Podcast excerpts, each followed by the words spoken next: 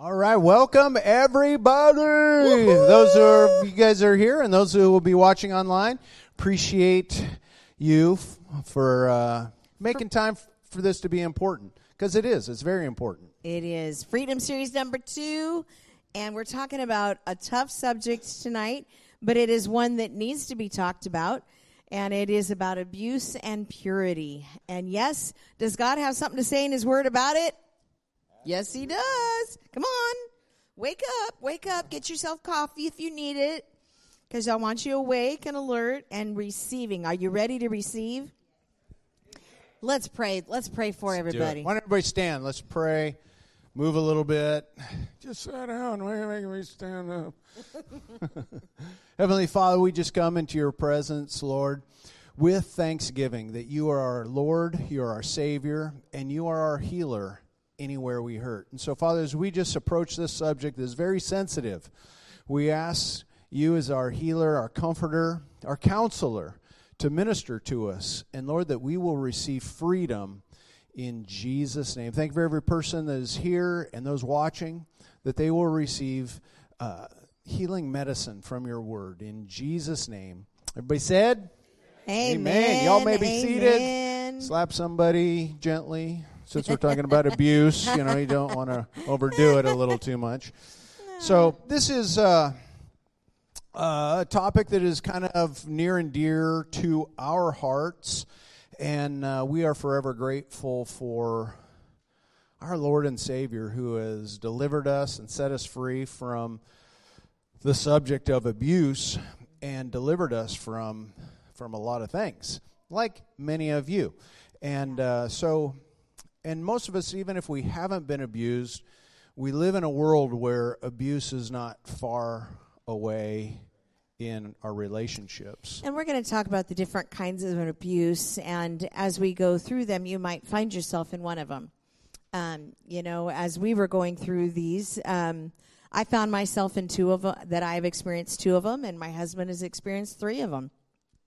And, uh, but I want to open with John chapter 8 and verse 36. This is like a theme verse for the whole thing. So if the son sets you free, you are free or truly free with the NLT. But you're truly free or you're free indeed. So we are so thankful that there is freedom from some things that have been done to us or we have possibly even done to another. There is freedom and forgiveness tonight as we unwrap this very sensitive topic. So let's go into the four types of abuse.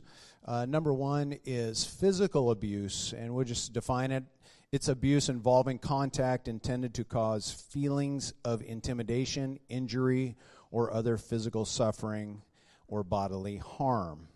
It can mean being shaken, slapped, being hit, or struck violently. So, not a fun thing, right? Moving right along. Verbal abuse is the second kind of abuse that can happen and this is this is an ongoing emotional environment that the abuser organizes for the purpose of control. And uh, this can be someone putting you down. This can be name calling. This can be harsh words, hateful words like, I wish you were never born. Um, this can be a constant criticism coming at you, and that is defined as verbal abuse. Uh, the third one is emotional abuse. And this is an unhealthy relationship where a person purposely undermines our confidence, our worth, and our emotional stability. And it's used oftentimes in the tone of voice, uh, disgusted looks, the cold shoulder, uh, to let us know we've done something yet stupid again. Uh, it's also involves uh, emotional abuse Can involve. abandonment when someone leaves you that you uh, really had confidence that they would be there for us, like parents, uh, divorce, spouse, broken trust in friendships. Okay. And then the last abuse is sexual abuse. And this is, you know, the forcing of undesired sexual behavior by one person upon another. And this can happen. I know this is a sensitive topic, but this can happen to children, youth, or adults, and has happened to children, youth, and adults. You know, it's um, we don't have children in here; we have youth and above. But I looked at my husband and I said, you know, unfortunately, there are children that we may not have them in here because it is such a sensitive topic.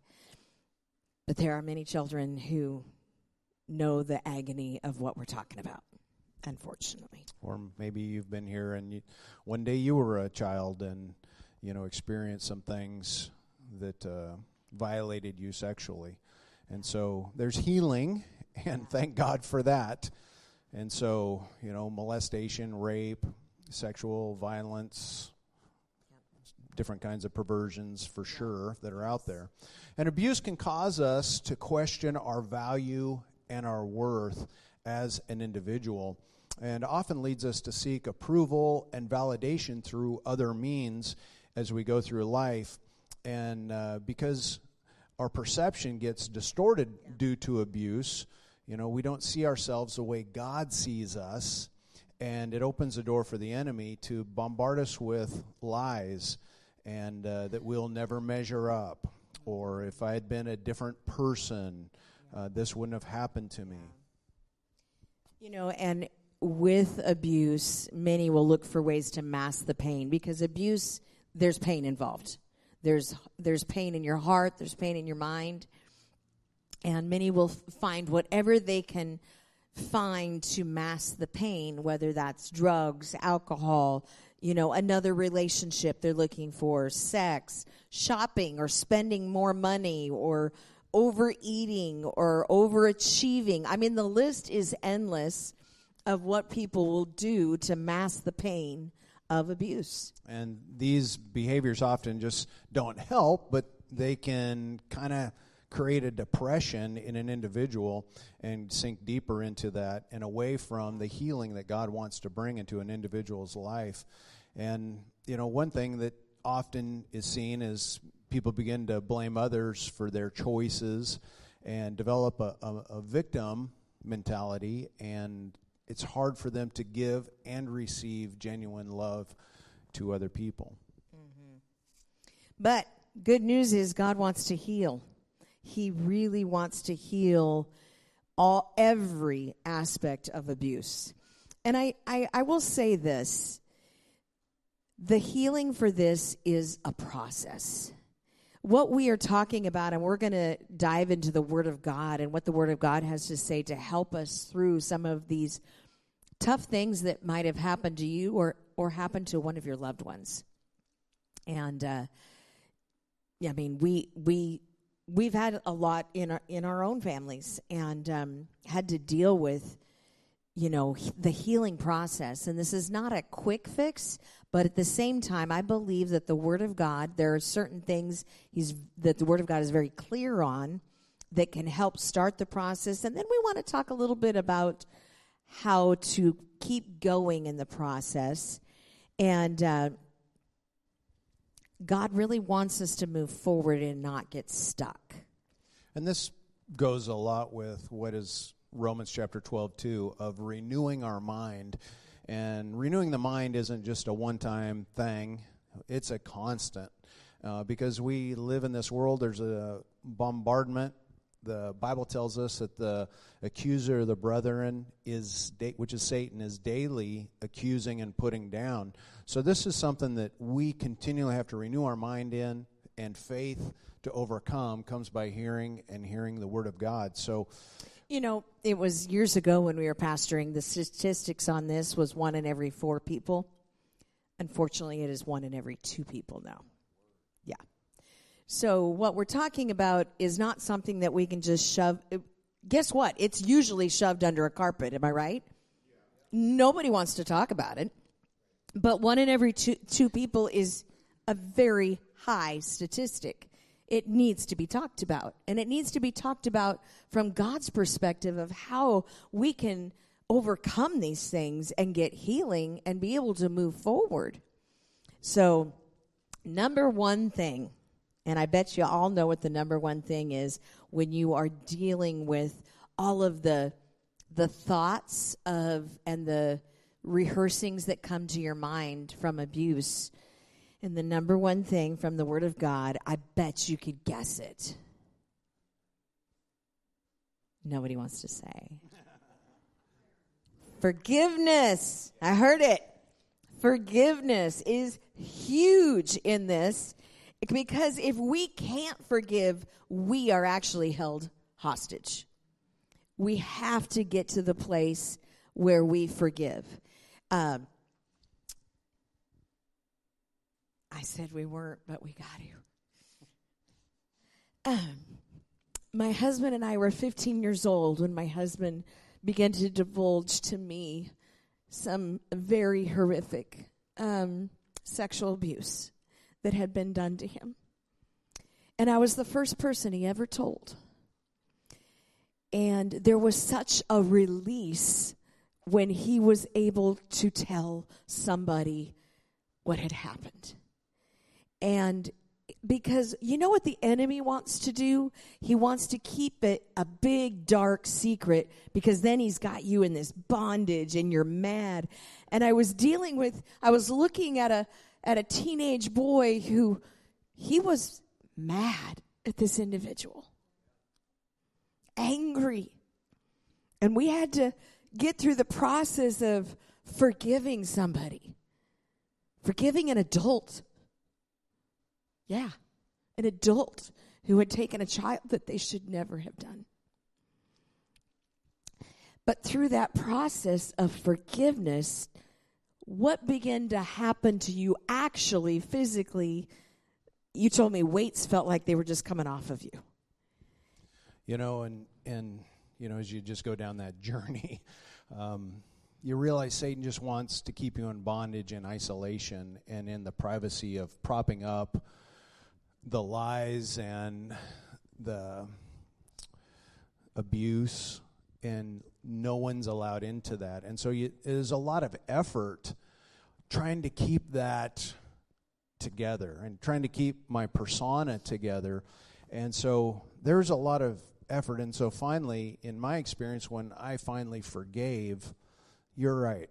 I I literally physically it probably wasn't, but it felt so heavy on me that it, stuff just fell off me spiritually, that I physically felt a lightness uh, uh, from the weight and bondage that I was under. So, uh, is unforgiveness, I mean, is forgiveness uh, an easy thing to do? Yes and no. Um, it's easy to say, I forgive you. It's another thing to live it out and mean it. And so it's it can be a process and and there can be a my experience going back and forth yeah i forgive one day and the next day uh, i want to do harm to them you know so it's like and you get the place where the lord the more of the lord you get in you the more of the forgiveness process stays and works and does a, a cleansing work yeah. um, and so but unforgiveness will definitely hold you hostage, and the only person that it does harm to is yourself. So true. And here's a quote Unforgiveness is unforgiveness. Everyone say unforgiveness. Unforgiveness. Is like lighting yourself on fire and hoping the other person di- will die of smoke inhalation. so it doesn't work so good. It doesn't work out that way. you know, a sad fact is that holding on to unforgiveness not only keeps us from our healing, but will often lead us to hurt the people that we actually do love. You know, you've heard it before hurting people hurt people. So when you're carrying this unforgiveness, you end up, you're not intending to hurt the people you love, but you haven't taken care of some things on the inside. And when you don't take care of things on the inside, you're hurting so you just automatically hurt even the ones you really love. And so offering forgiveness does not mean what happened to us was right or that we deserved it. Oh, you got to say that again. Unforgiveness does not mean what happened to us was right or that we or you deserved it. That's right. And forgiveness is not saying that what the person did is okay. It's, it's not justifying that what they did was right. Forgiveness is a totally different matter. And it's not a feeling, forgiveness is a choice. You may not feel like forgiving them, but you can choose to forgive them. It's a choice. Starlene mentioned out of the four, three of them is part of my story. Um, not the same incident, but another incident. Um, uh, forgiveness was a daily choice. And I felt so f- frustrated that the feelings of anger were daily towards an individual. And I was a Christian by this time and serving the Lord and, and uh, actually pursuing uh, ministry. But things had happened in an abusive way. And, and so just a daily thing of just God, I forgive them. Now we're not talking we're not talking sexual abuse. No. We're talking Emotion. verbal and emotional abuse. And so, um, and so, uh, one of the guys, gentleman that was in my life, that was kind of a mentor to me, I was just telling him, it's like, man, I, when is this going to stop? And so he likened it to, you know, suffering a bad physical injury that you don't heal 24 hours when you when your leg, your femur is broken and, and your leg is, your muscles and tissues are torn apart, that doesn't heal in 24 hours. It's going to take a while, and you're going to feel that pain for days. And, you know, that helped me get my head around the process of being free from that. But in my case, uh, that specific situation, um, I hate to say it, but it was a four year journey but it didn't become an everyday thing. Pre, you know, at the beginning, it was Let's like talk about that four years. So you made the choice to forgive, but when you say four years, I think what you're meaning is you would still wake up in the night hearing that person yell and scream at you. Am I correct? There were still night nightmares that were involved. There were still during the day there would be triggers. Anybody know what a trigger is? When you hear or you see something and all of a sudden it triggers that abuse that you endured and all of a sudden it's just wanting to rewind in your brain and you all of a sudden it's like a movie goes and you're like, "Whoa, I don't want to think about that." Are you following me? common everyday phrases that nobody else would think were a, a, trigger, but to me they were because of the way it was spoken to me. But um, so it, it, you know, in about that four year period, I'll never forget. I'll never forget. One day, I just like it dawned on me that I had to force myself to think about the situation because it wasn't an automatic. Because I was just like. I haven't thought about that incident, incidences, all week. All week, I've, I'm free. I am free. And that was a big deal to me. And so, um, Matthew chapter 6, verse 14 if, we, if you forgive those who sin against you, your heavenly Father will forgive you. So, we're learning that forgiveness is a lifestyle. Now, I want to hit just a little bit on those who've gone through divorce. And that is also, you know, I don't know, I, I think it's one and two statistic too. So the same thing about um, those triggers is when you're in the middle of it, you really you're you're choosing to forgive, but you've still got to face a lot of life you've got to still face, oh, we've got to deal with this and we got to deal with that. And it's so fresh that the pain is so present. I think many people get confused of feeling like, okay, well, I'm, you know, God has healed me. Why am I not better? And they're expecting to be better in just a month. When you're talking about, you know, you've dealt with possibly abuse in in a divorce situation, it's not that you maybe haven't forgiven because maybe you've made that choice, but it might be so fresh in your brain that you're still just dealing, like what Pastor Greg said, with the pain of it. And you've got to you got to continually renew your mind and be able to say i forgive i forgive I'm, and ask god to help you and he will heal you as time goes on. There is a healing process. So it's not about and some of you I, i'm looking out at some of you and i know you are you've gone through some divorces but you are healthy and completely free and whole. But that didn't happen overnight.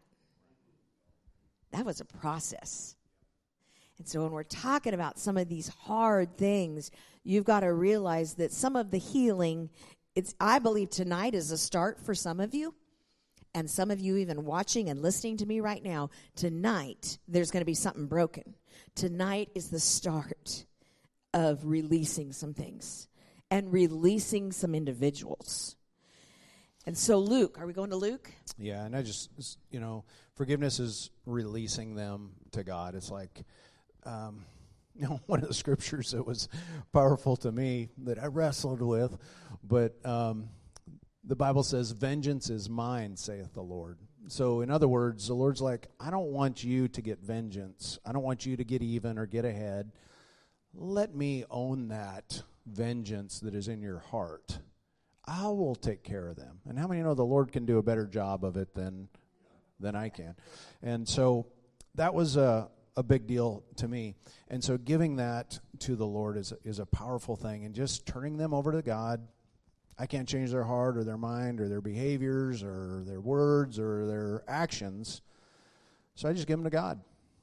Luke chapter 17, verse 4 says, Even if that person wrongs you seven times a day, and each time turns again and asks for forgiveness, what must we do? This is the one place where the disciples said to Jesus, not when they saw him multiply fish and bread, not when he raised people from the dead, but when Jesus said this, the disciples said, Dude, increase our faith. so this is an amazing statement because of the pain we feel is so real. We really need God to help us in those moments and it is supernatural. Forgiveness is, I really believe, the forgiveness that releases us, not I'm sorry, but true forgiveness is a supernatural work in our life. And we become more like Jesus in that moment. When Jesus was on the cross, he was looking at the people who beat him and whipped him, mocked him, to- put crown of thorns on his head, ripped open his flesh, so much so that the Bible says Jesus was not even recognized as a human that's how beat and tore up he was. He looked down at them and said to his father, Forgive them, for they know, know not, not, what, what they, they do. do. I don't know if you've ever asked that prayer. I really, I can't say that up until uh, just recently have I been at a place where I said, Lord, increase my faith. And I was referring to this scripture. I felt like the disciple. I was like, Lord, I know, I know this is what you said, and I got a choice. I got to forgive. You got to increase my faith. I literally said that. And I haven't, I mean, along the journey, I just never have felt the need to. I just like, yes, I forgive. I can. Well, this was one time. I don't know if you've ever gotten to that place where you're like, I'm going to need faith for this. Do you know what I'm saying? There comes times in life when you're like, whoo wee, I'm going to need a whole bucket load of faith for this. What people can do to us can cut us to the core. So, how do we move forward after? Wow, that just scared us all. I even jumped. She's dead. For those of you watching, we just had a sound explosion. so, uh, some people might have to go to the restroom right now. Too late. Oh, that's funny. Okay, so let's say you've made the choice to forgive. Okay? I believe the I believe individuals who are, come on a Wednesday night to learn about this are the kind of people who are like, "Yes, increase my faith. I choose to forgive." I believe that's who's here and I I'm hoping that you that are watching or listening, that's you. You're like, yes, I want to forgive. Let's say you made the choice to forgive. Is everything just hunky dory after that? No. There are some crucial things that we got to know even after we've forgiven. We no longer need to identify ourselves with what happened to us, but we need to understand a few things. And one of them is that our identity is in the one who lives in us. I'm going to say that again. No longer are you to identify yourself with what happened to you. You identify yourself with who lives in you. So good. Oh, You know, that's if a you ever- key ingredient if there. you ever want to do a life changing study, is find all the in Christ scriptures and just read them to yourself because they're they're powerful and and honestly they're life changing because your identity is now in Christ, not the victim uh, or the or the perpetrator, whichever it may be. And in Christ, our identity is in Christ's love. yeah. I mean, the cross is a reminder of how much God loves us. And we're we're going to be going into purity, and His love is pure love. Pure love. Psalms one forty seven, verse three. Great scripture. He heals the brokenhearted, and He bandages their wounds. So if you're in the middle of that raw hurt, because when you are first in the middle of it, it's pretty raw. And then as you continue, maybe you're not in the raw stage, but maybe you're in the stage where you're like, well, it still comes up. And I still feel those feelings. And so he heals the brokenhearted and he puts bandages on the wound. And we're talking about wounds of the heart. so don't identify yourself. And then the other thing is quit trying to keep it in the dark, a big dark secret in your life. That's Um, the enemy that will try to do that to you. He can keep it like this little secret. He keeps you in that turmoil. Luke uh, eight seventeen. For all that is secret will eventually be brought into the open, and everything that is concealed will be brought to light and made known to all. One of the, in my story, one of the things was, um, you know, what if people find out what happened to you? Then what? You know, it's just that's kind of how the devil does those things, trying to intimidate you.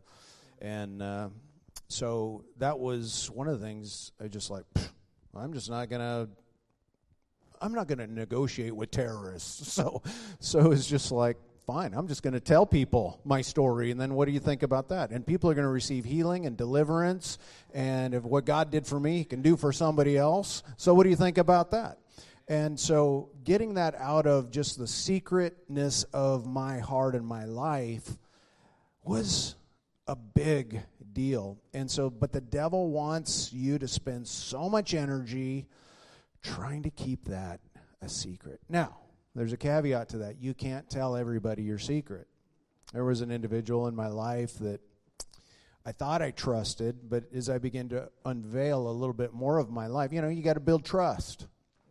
And so this individual was, you know, okay, I'll let you into this little part of my life, you know. You know 10% of me, and I'll let it move to 11%. and so uh, then they took that extra percent that I sh- sh- shared that was a little bit private, and then they started using it against me. And I was or, just like, or yeah, you or blabbing it in a bad way. yeah. or, So you got to, the Bible says, don't cast your pearls before uh, swine because they don't they don't know the difference between what's precious to you and what isn't. So you got to be careful, and sometimes that requires professional help in you our know, lives. and and here's something to help all of you um, to remember: is your story is your story to share. Don't share somebody else's story. That's not your story to share.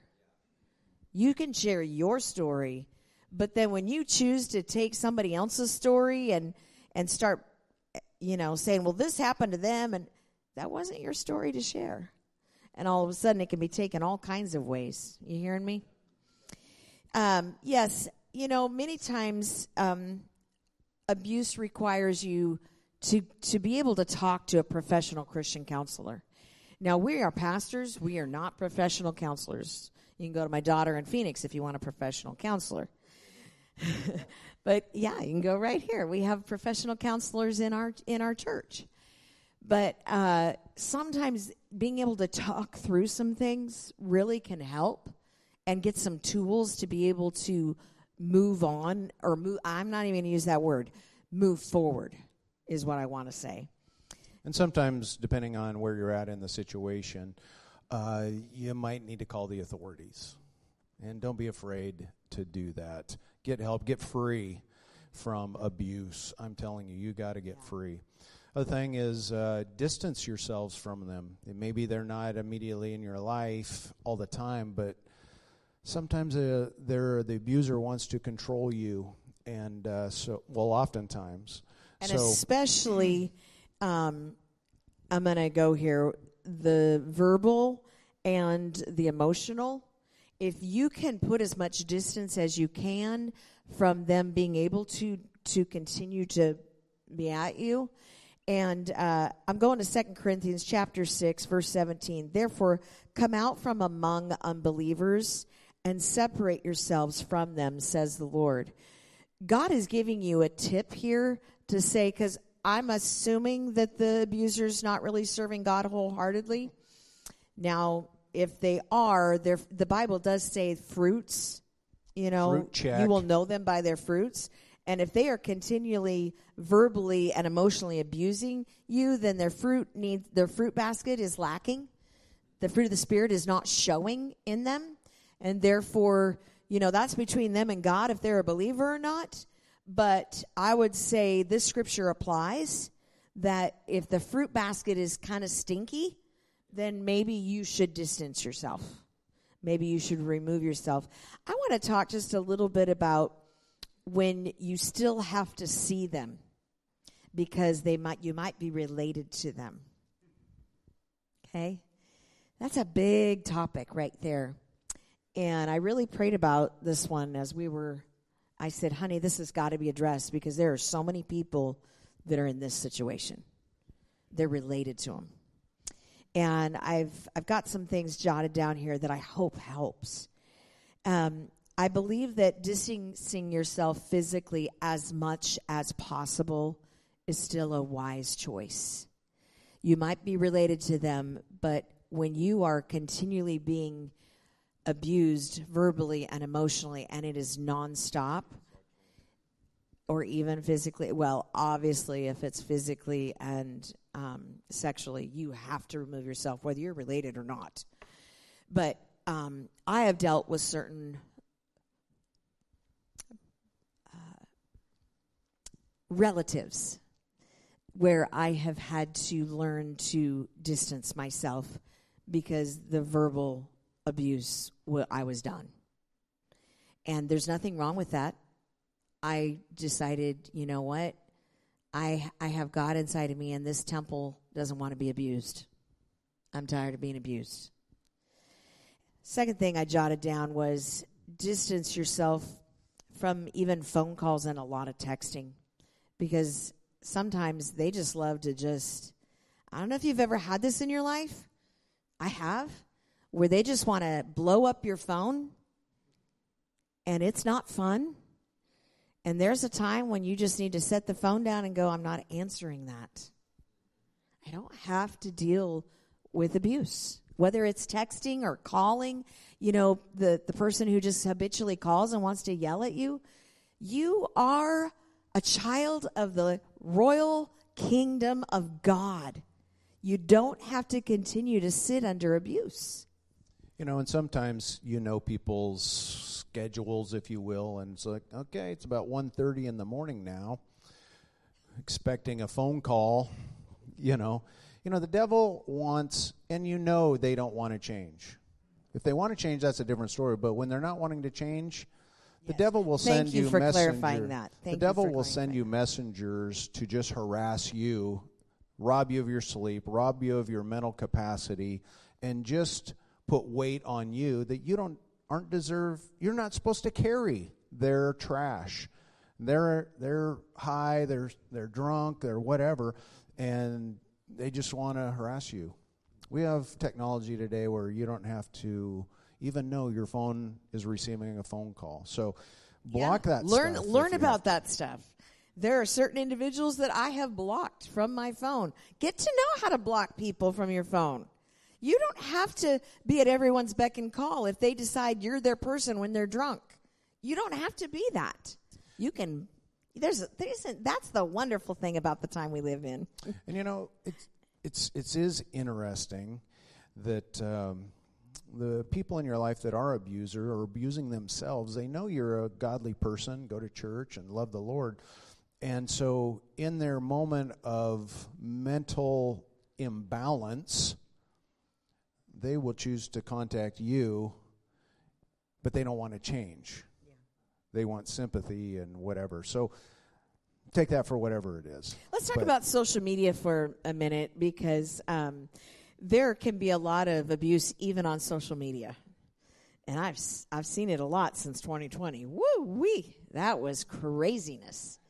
And you know, I I was just talking to someone the other day that they still haven't gotten back on social media because they couldn't handle the abuse that was going on. And I said to them, Well, here's the deal. You need to learn that you can unfriend people, or you can unfollow people, or you can block people. And you need to understand that there's nothing wrong with doing that. That is your prerogative. So you can literally have a, a social media that you enjoy. Are you following me? If if there are certain individuals that you're like, I can't handle you anymore, then unfollow them. Why are you following them? Unfollow them, so you don't have to listen to it. If it's bothering you, I just it's just a click of a switch. Find the people you enjoy following, make you happy, you enjoy their life. Follow those people, and everybody else gets blocked. that simple. It's that simple. You'll have a happier life. Your life. The other thing, last thing before we move on to our next topic, is never be alone with them. Never be alone with them. Sometimes you need the comfort and companionship of somebody else, but you may also need them as a witness of things that go down or said or whatever. So never be alone. Be protect yourself, and sometimes that is. and and I'm just going to say this because I I know somebody's dealt with this. You think, "Oh, they're so much better now."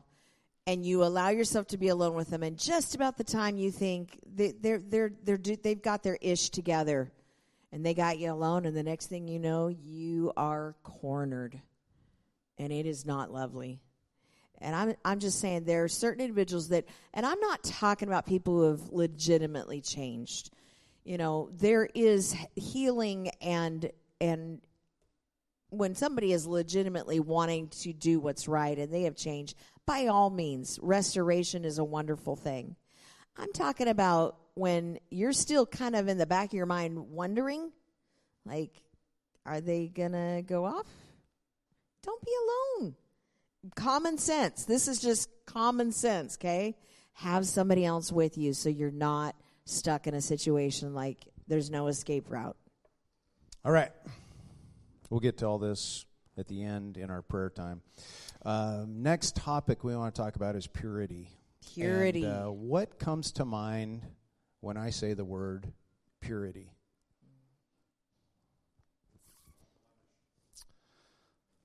What does God say about sin? or what is not pure. Isaiah 1, verse 18 Come now, let's settle this, says the Lord. Though your sins are like scarlet, I will make them as white as snow. Though they are red like crimson, I will make them as white as wool. You know, we, we think of a lot of you probably when I when he said, "What do you think of?" Some of you probably. I'm just curious. How many thought of something white? A Few of you. Uh, well, God thinks of whiteness too, and He thinks of cleansing sin through the blood and making something pure again. So purity is not just something, you know, you were born with a sinful nature. We think of a child, honestly, I think of a little baby as, oh, they're so innocent and pure. And yes, in a sense they are, but we're born with a sinful nature. And by the time they're two, you definitely have realized they're not so innocent. I mean, have has anybody else been around a two year old? They're not real innocent. And so you quickly learn that sinful nature is in them, but God wants to constantly restore us to purity and innocence. That is so good. And no matter how much sin we've committed, and sometimes we can be pretty good at stacking up the sin sin sheet. But you know, here's the thing when we've sinned, the devil is always right there to condemn us and make us feel so dirty, so unworthy, so everything but pure. Because that's what the devil does. But God says, you can be made clean, whole, and pure again. Wow. And free. Everybody say clean. Clean. Everybody say free. Free. Okay, that's Woo. where we're headed tonight. We're going to be clean and we're going to be free. I want to talk just a little bit about soul ties. Anybody ever heard of anybody any talk on soul ties in here? Okay. Um, soul ties is not necessarily the verbiage in the Bible, but there are words that mean soul tie in the Bible. Uh, unite is in the Bible, and uh, well, let me just let's just go there. So the soul is comprised of your mind, will, and emotions. Okay? That's your soul right here. Your mind, will, and emotions. And a soul tie is when you are binding something or uniting something. You are fastening. Well, that's what it means fastening, attaching, or joining together. That is what soul tie means. And a soul tie can be an attachment um, it, it normally comes from a sexual relationship, but when we have a sexual relationship with someone, we are getting attached in our mind and in our emotions. And that's the way God has created us because He created sexual relations for marriage and He wanted them to be what those words said. He wanted them to be joined and united together and attached. He wants all of that in a marriage. But unfortunately, in our society, there's so many sexual relationships going on that there's soul ties everywhere. And there's a lot of that that needs to be broken in the spirit realm. If you can imagine in those unions sexually that an, an uh, invisible umbilical cord is connected to that person. So everybody uh, in a sexual relationship, there's a soul tie connected to that. Yeah. And um, so, might be one, might be several. Yeah. But if you can just imagine all those mind, will, emotional connections to those individuals in our past that there's been sexual relationships too, uh, uniting and adjoining. God wants to deliver us from all those. The tonight. word unite means bring together to form as a whole. Now that sounds like a great marriage, right? To bring as a whole, to join, to adhere to, to be bound together. Genesis 2:24. This explains why a man leaves his father and mother and is joined to his wife. And the two are united into what? One. So that word joined is talking about sexual relations there. And so when we're talking about having all this intimacy, if if it's outside of the confines of marriage, there's a lot of soul ties and a lot of uniting that needs broken. There's a lot of emotional things going on. There's a lot of um, there's a lot of soul ties. And there can be good soul ties, and obviously there can be bad soul ties. Matthew chapter 19, verse 6 says, Since they are no longer, and it's basically repeating the Genesis account here, Jesus since they are no longer two but one, let no one split apart what God has joined together. Right. So there's a soul tie that God wants to bring into our lives in the form of marriage, but there's some stuff that have been, you know, whether Christian, non-Christian, or just carnal nature got the best of us, there's some things that might need to be broken off us tonight and reestablish the purity in our mind, will, and emotions. Let's talk about a biblical example of an ungodly, uh, destructive soul tie. We're going to Genesis chapter 34, verse 1. Now, Dinah, the daughter of Leah, whom she had borne to Jacob, went out to visit the girls of the land.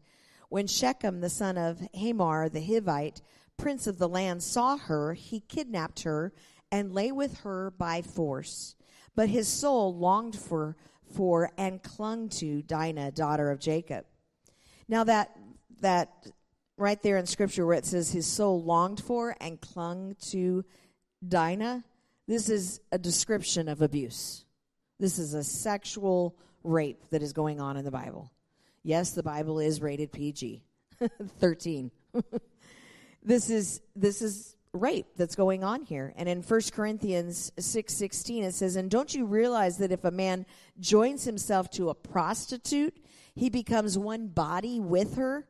For the scriptures say the two are united into one." Did you just did you just sink in what that verse just said? You are joined if you if you are with a prostitute, you're still joined to them. You are one body with them. That's a soul tie. That's what it's talking about. There's a soul tie there, and it says you are now one with the prostitute. Now I don't think that's what they really want. But the Bible is saying you have now emotionally and more than just physically been united. And so it's an unhealthy soul tie that it was formed. And so God wants, as we come into Christ and we receive forgiveness from the things they've done or, or the things we've done, there comes a point where we got to just sever some things that have been attached to us and God wants to free us and let yes, us yes, go. Yes. And thank God for that. And the fact is there is a soul tie between us and, and every person and and but we are not to despair because God is a God who delivers. He frees us from anything that is unholy or wrong or sin. Sometimes we knew it, or sometimes we just fell into it, or whatever the case might be. But once we know, God wants to deliver us. God wants to Let's us. say people just ignore that part of their life and they never realize I need freedom from this. Let me just talk about a few things um, that that usually will creep up in their life if they don't realize they need to get God involved in this. You know, if they just shove it aside and don't get God involved, you will find some of these people get unhealthy dependence on relationships. You will find that they get an extreme need for approval or recognition in life. These are some of the side effects if people don't get healed from these things or decide that they need God involved in that situation. Um, this is happening all over our culture. You're finding people, they just need approval, approval. Because they're, they're hurting here because they've never asked God to heal or free them from some soul ties, from some things they have done in their life. And so they're looking for, for another relationship to help them or recognition or approval. Or here's another one they start to feel the need to control. They want to control other people because they're inside, they're not fixed by God. They have problems in marriage with intimacy and boundaries. If they've never gotten fixed from their previous things that have happened before marriage, they've never asked God to be to heal them of that, then that is brought into another marriage. And then people are dealing with it, those things in their new marriage. And there's there's intimacy problems, there's boundaries, there's guilt, there's shame uh, that comes, in an overwhelming state sometimes when they're when intimacy is involved. And it can come to the place where it's even debilitating until you get God involved in your past and have him free you and be able to feel like you are healed then you just carry this baggage around with you and why would Satan want all this to come upon people have all these ungodly soul ties in our life? Because Satan would like that to destroy people. The Bible says he comes to kill, steal, and destroy. And in this case, he wants to steal the intimacy that you would have with a spouse, but he also wants to steal the intimacy and the closeness that you could have with God. He wants you to feel so at shame and guilt ridden that you keep God away from you. And so those soul You know, ties are individuals tell us all the time, well, I can't come to church because the walls will fall down. You know what they're really saying? I have so much in here that is hurt and I have so much gunk in me that I've never never taken care of that I don't know how I would ever enter into a church where people are what they feel pure. Cuz they see the church as pure. And so therefore, I can't walk into that. I'm anything but that. I'm walking around with all this guilt and shame and, you know, The reality is, the church is a hospital. where people come that have hurt Right. and they get healed and helped. there's the statistic again, one in every two people. and, so and it's not that any of us are perfect or we've all lived 100% pure lives or, you know, never done, you know, we're human. We've been born into this thing, and we may have been a perpetrator, but we may have been a victim.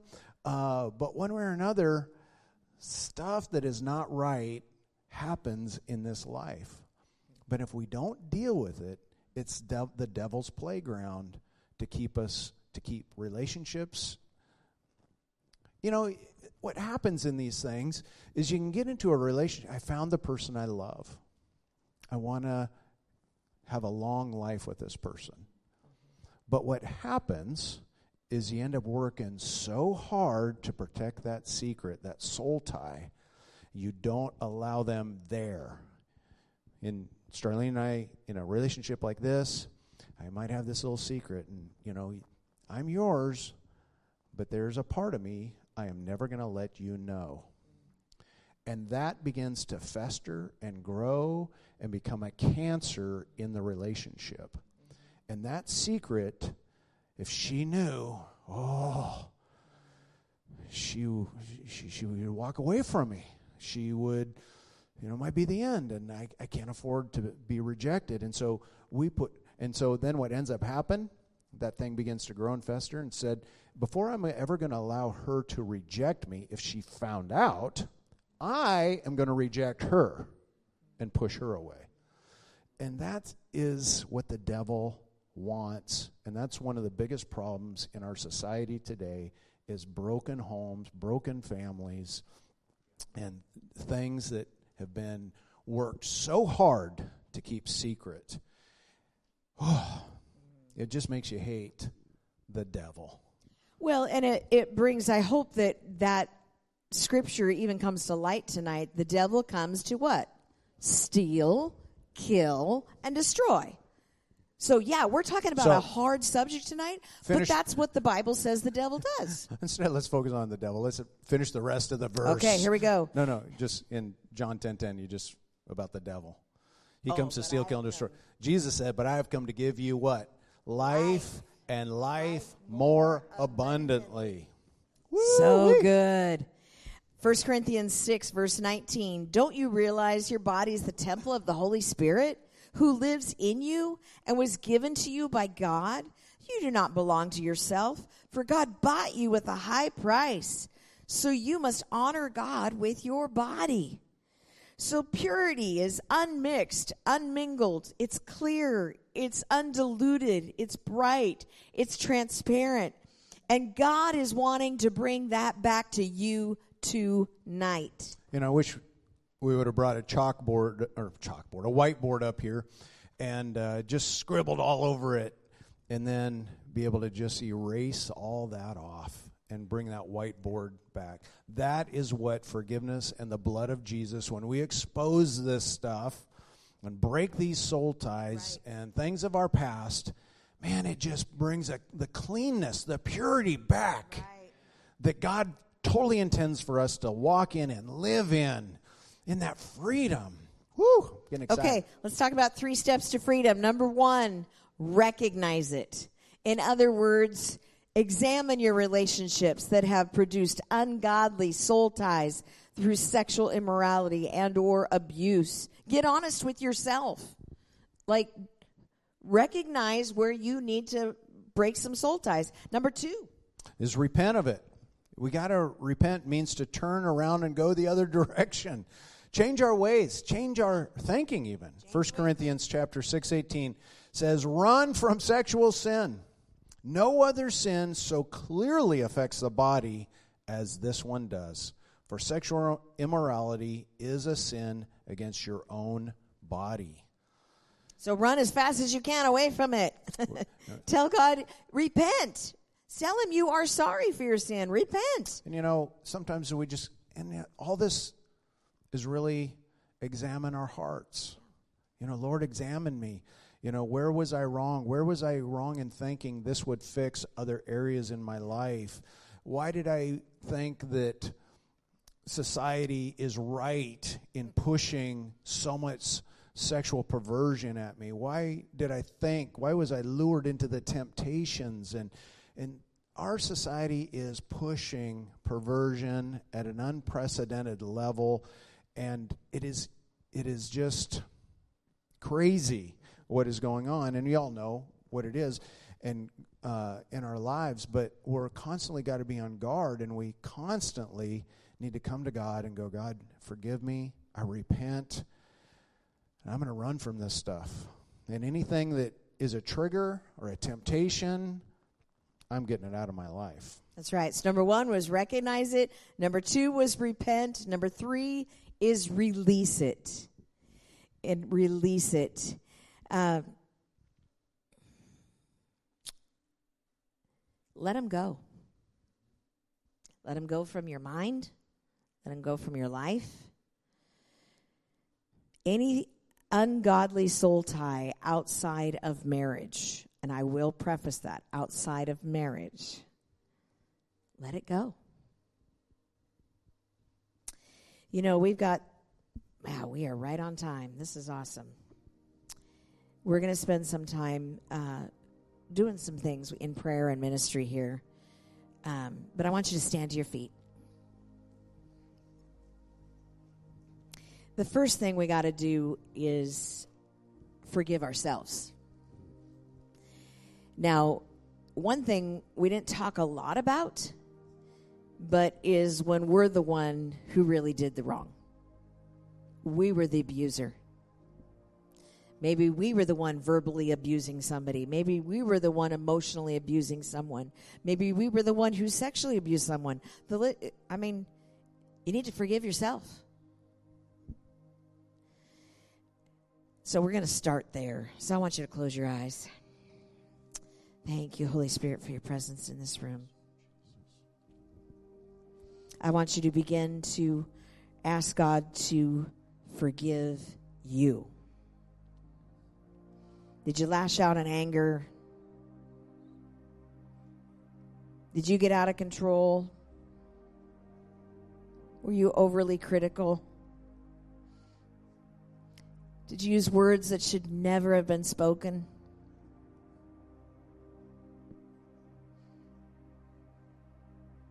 Did you not keep your promise? Did you enter into sexual relations outside of your marriage? Did you take advantage of somebody else? Were you the one showing disrespect? The list goes on. Thank you, Holy Spirit, for being in this place. Come on, talk to Jesus right now. Take care of it. Jesus, we repent where we have fallen short of your best. We repent right now. We want to get it right so that we can, in turn, once you forgive us, we repent. And Father, we say we're sorry. Forgive us where we have fallen short. May we forgive ourselves because you have forgiven us. May your blood right now Cleanse us where we fell short. Forgive us, God. Forgive us. Thank you, Holy Spirit. Thank you, Holy Spirit.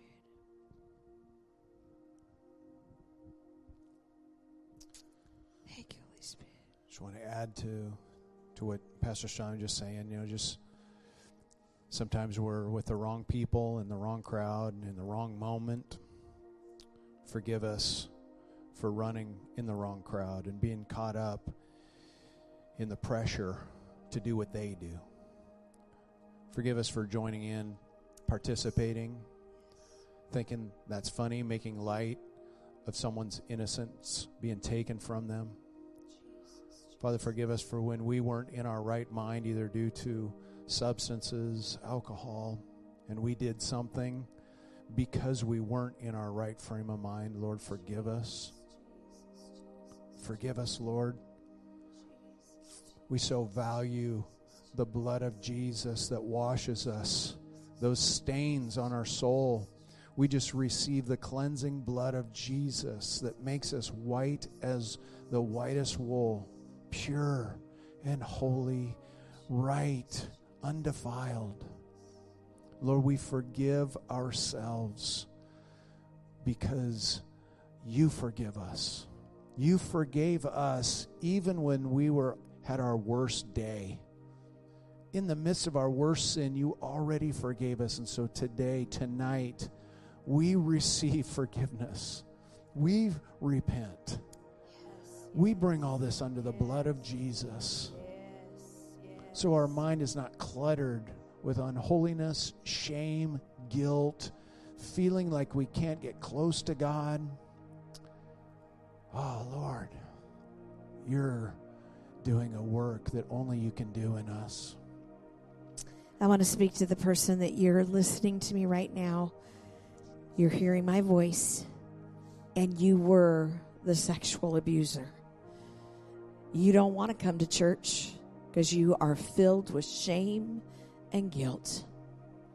I want you to know Jesus loves you, and there is forgiveness available to you.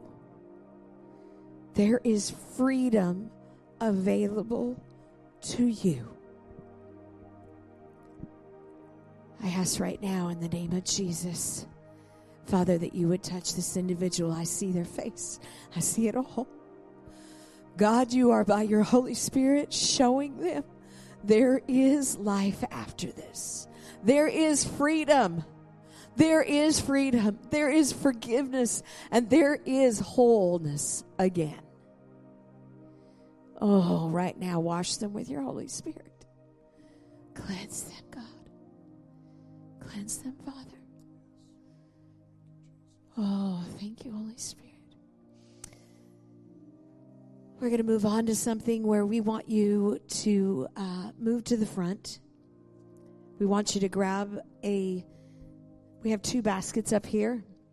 We'd like you to grab a mirror out of the basket and just find a place right up here in front.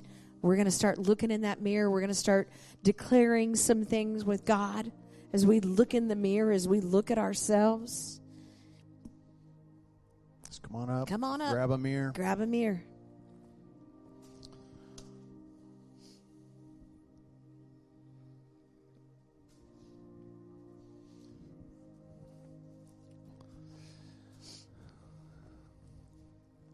You can kneel, you can stand, you can you can lay on the floor if you want. This is we're getting alone with God. But you're going to take this mirror right now and find a spot with you and God. And you're going to look in this mirror. You're going to look at yourself. I know, not all of us like to do this. You know, get it close enough where you can see your eyes because oftentimes your eyes are the window to your soul. and uh, your eyes looking back at you is, uh, is a good thing. And it can be a very hard thing to do.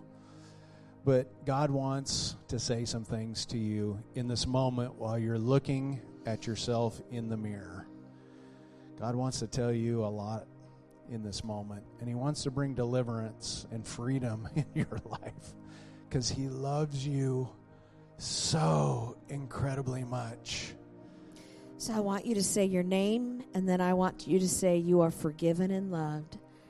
So, Starlene, you are forgiven and loved. Now you're going to keep looking at yourself and you're going to start quoting some verses about yourself that we have compiled together. I'm going to say a phrase and I want you to look at yourself and say it about yourself. I am God's masterpiece. I am God's masterpiece. I was created anew in Christ Jesus. I was created anew in Christ Jesus. So I can do the good things So I can do the good things He planned for me He planned for me long ago. long ago. Some of you have, not some of you, many of you. And those of you at home, get yourself a mirror. Whoever came to your mind that you need to forgive, I don't want you to necessarily say their name out loud in this place because but you can say it in your mind and then you're going to repeat after me. So right and, it, now and it could be several names. I might Yeah, you might have several. So for a few minutes, think of the names that you're going to begin to forgive. I've got them in mind. Here we go. I forgive you I forgive you and release you. and release you. I break the unhealthy soul tie I break the unhealthy soul tie of being joined to you. of being joined to you. Jesus is cleansing my heart Jesus is cleansing my and my mind and my mind right now right now of the hurtful things of the hurtful things you have said you have said and done to and me. done to me. Broken places Broken places are beginning are beginning the restoration process. the restoration process. what the devil meant for evil, What the devil meant for evil, God is turning it for good. God is turning it for good. Christ has redeemed me Christ has redeemed me from the curse of abuse. from the curse of abuse. Okay, his name is there again. You've forgiven him. Now I want you to say to yourself, Starlene, I am becoming new. I am becoming new. I am loved, I am loved. forgiven, I am forgiven. and Jesus values me. and Jesus values me. God has plans God has plans to bless me to bless me and increase me. and increase me. Let my words and actions that my words and actions reach out reach out to bless others to bless others with encouragement. with encouragement. Let my eyes, Let my eyes look at your eyes right now. Let my eyes show let my eyes show love, love, kindness, kindness, and tenderness. and tenderness. God, God, you have a plan for me, you have a plan for me, a hope for me, a hope for me. a future for me, a future for to me, prosper to prosper and to bless me. and to bless me. You will restore to me You will restore to me all the years all the years that the devil has stolen. that the devil has stolen. The old is gone, The old is gone, new new has come. has come. I am healed I am healed and set free and set free in Jesus' name. in Jesus' name. Amen. Amen. Amen. I've asked um, Joe, he has put together some songs about the healing process. And I want you to just come back up to the front and I want you to worship as a free person, as a forgiven person, as a new person. The old has begun. Remember, we told you there's a process. Some of you, you're in the thick of it still. But when you're in the thick of it still, and you might still be raw, I want you to know that when you worship God and you get in His presence, it is the process of healing. God begins to go, okay, a little more ointment, a little more ointment. Let me pour a little more salve in that hurt, a little more. I'll, I'll heal that a little more. Let God begin to heal you in His presence in this place. You know, this is uh, some of you got healed tonight. I just know it with all my heart. Some of you, it's just, it's a process. And these mirrors, you got a mirror at home, no doubt. And, you know, in my journey, it was tough to just look myself in the eyes and tell myself that I'm loved and I'm forgiven. And I was made whole through Christ. For me to look myself in the eye and say that took me some courage, believe it or not. It's, that's different than making your hair, getting your hair right in the morning. That's telling yourself the truth that you're loved, you're forgiven, and Christ has made you whole. It's not, for me, it wasn't a one time deal. I had to, and I still do, believe it or not. Sometimes, man, when I'm feeling fear, I'll just look at Greg Martin. God has not given you a spirit of fear, but power, love, and a sound mind. You know, I'll, I'll do that because I'm just quoting the Word of God that is in me to get it out of me, and it just changes me. I mean, this isn't a gimmick. God wants to heal us everywhere we hurt. And God wants to take your mess and make it your message. Because there's a lot of people that are messed up. And when God does something, it just, it's good. And it just takes the wind out of the enemy's sails. Because what God has done for you and for me, He can do for anybody. And God's in the business of making right things that were done wrong.